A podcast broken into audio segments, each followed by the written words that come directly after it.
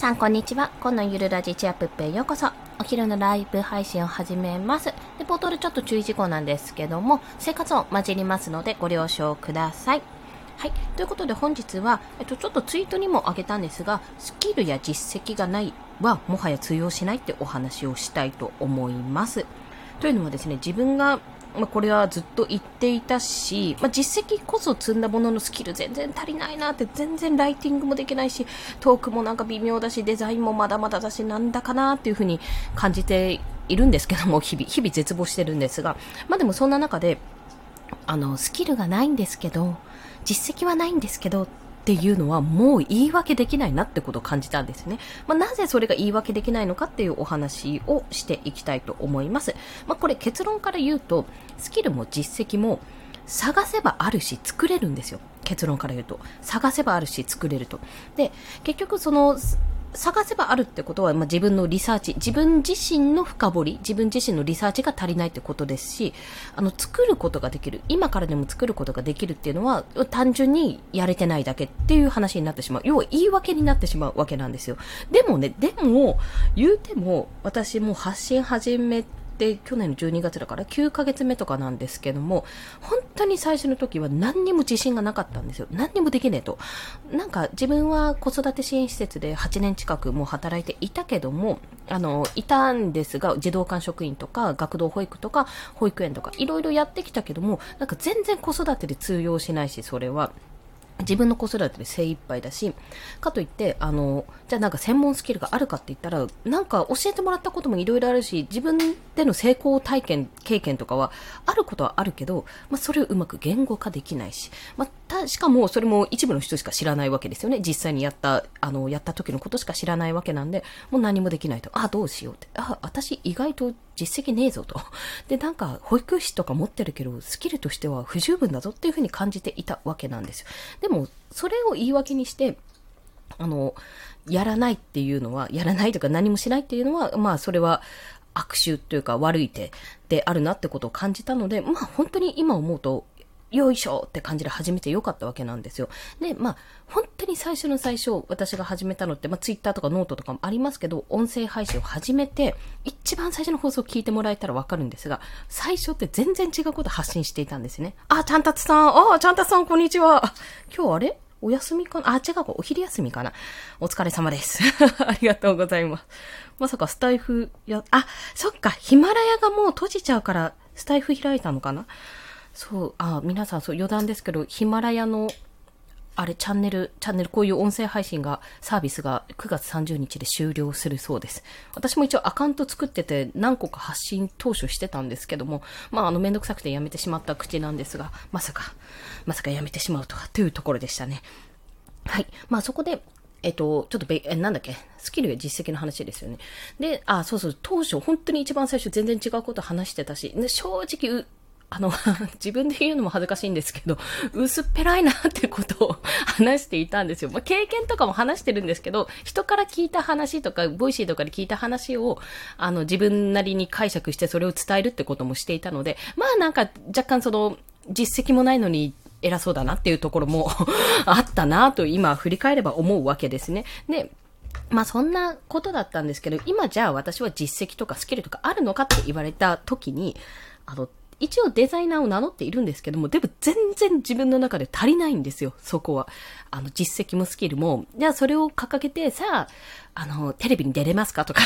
例えばですよ。じゃあ、 Voicy でチャンネルの何、あの、申請出せますかって言ったら、まだ正直自分の中ではできていないと感じてるわけ。感じてるわけなんですね。でも、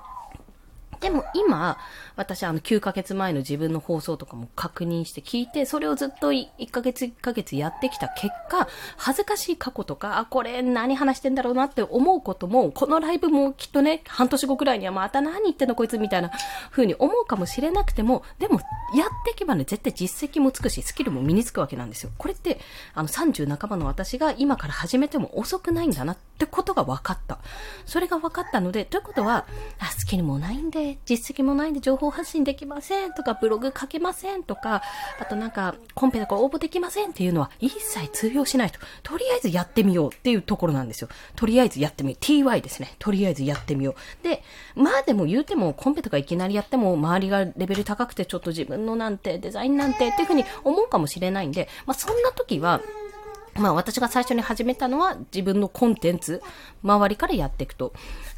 えっ、ー、と、要はブログのアイキャッチ、サムネイルを作る。自分のブログのサムネイルを作るとか、ノートでもいいんですけども、とか自分の SNS のヘッダーを作る、アイコンを作るとか、そういった自分のえっ、ー、と、周りのデザインから始めたんですね。で、それで変な話、お金かかんないし、まあ、それが下手くそだったら、あの、要は自分の看板が下手くそなだけだって、なんていうのか、損はないじゃないですか。なんか、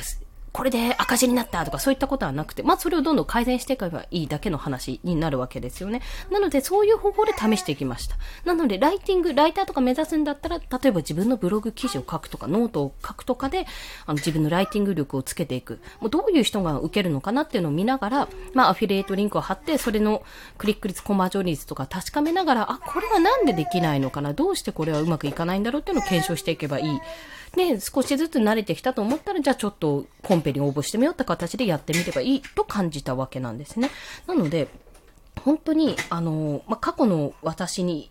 過去の9ヶ月前の私に、あ、もう本当に音声配信を始めた。まあ、もしくは Kindle 本をね、文章力も大してないのに Kindle 本をよく出版したと本当に褒めてやりたいと。私の前は過去の自分を褒めてあげたいと。それをやらなかったら今こうして、失礼しました。その喉が。はい、失礼しました。今こうして自分はあのフリーランスとしても働いてないし、会社を辞めるなんて決断もできなかったろうし、あ、どうしようどうしよう、また、またなんか職場に復帰しないといけない、あ、月年者やだやだみたいなこと言いながら何もできていなかった自分だったと感じております。ですので、これね、本当にここ1年、ん？1年の話なんですよ。もっと言うと、去年の1月？えっと、今年、だか去年の1月であってるか。産んだの今年だもんね。去年の1月の時点では、その育休復帰前だったんですけど、去年の1月にちょうど池早さんの無料メルマガを私は登録して、それを見て、あ、じゃあノートからでもいいから始めよう。自分の発信を始めようってやって、名前、名前ですよ。アカウント名とかそのブログ名から、をつけるのに1週間ぐらいかかって、一記事書くのに1週間以上かかって結局復帰になったからもうやれなくなっちゃったみたいな状況だったんですね。全然何もできてない状況だったんですけども、それでも、すったもんだあって、結局、こんな風にね、1年後にはなんかしないけど、フリーランスやってるし、開業届なんて赤子連れで出しちゃったし、デザインやってますみたいな状況になったので、人生何があるかわからない。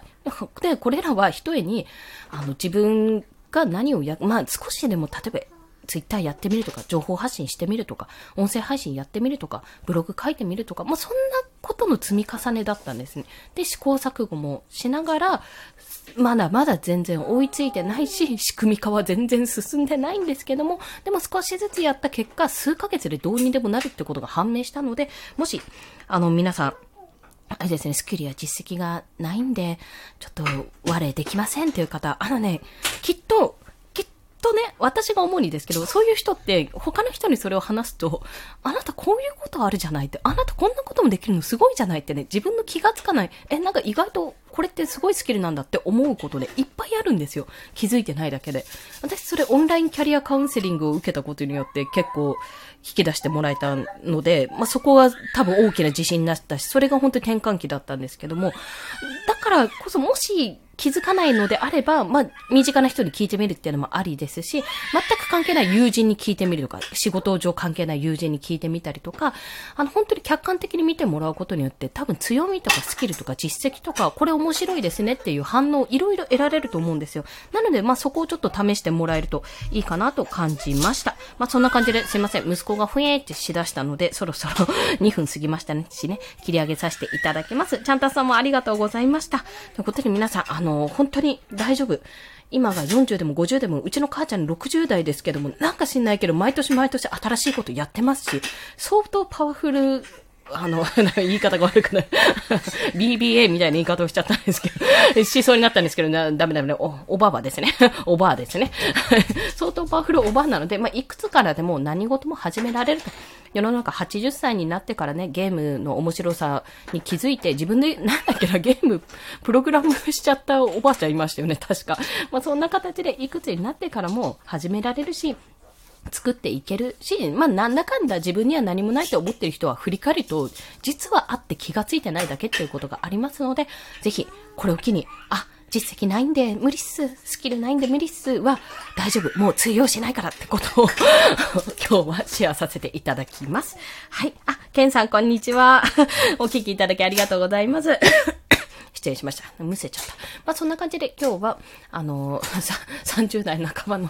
普通のままでもやればできるってことを、まあ、ちょっとだけ証明できたので、大丈夫。あの、皆さん、なんとかなりますっていうお話をさせていただきました。はい、締めが甘くて申し訳ないです。ということで皆さん、今日は暑いなんかね、都内めちゃめちゃ暑くてクーラーかけてるくらいなので、あの、寒い暑いが続くとね、本当に体調崩しやすいので、皆さんお気をつけてください。コンでした。では、午後も頑張っていきましょう。ではまた。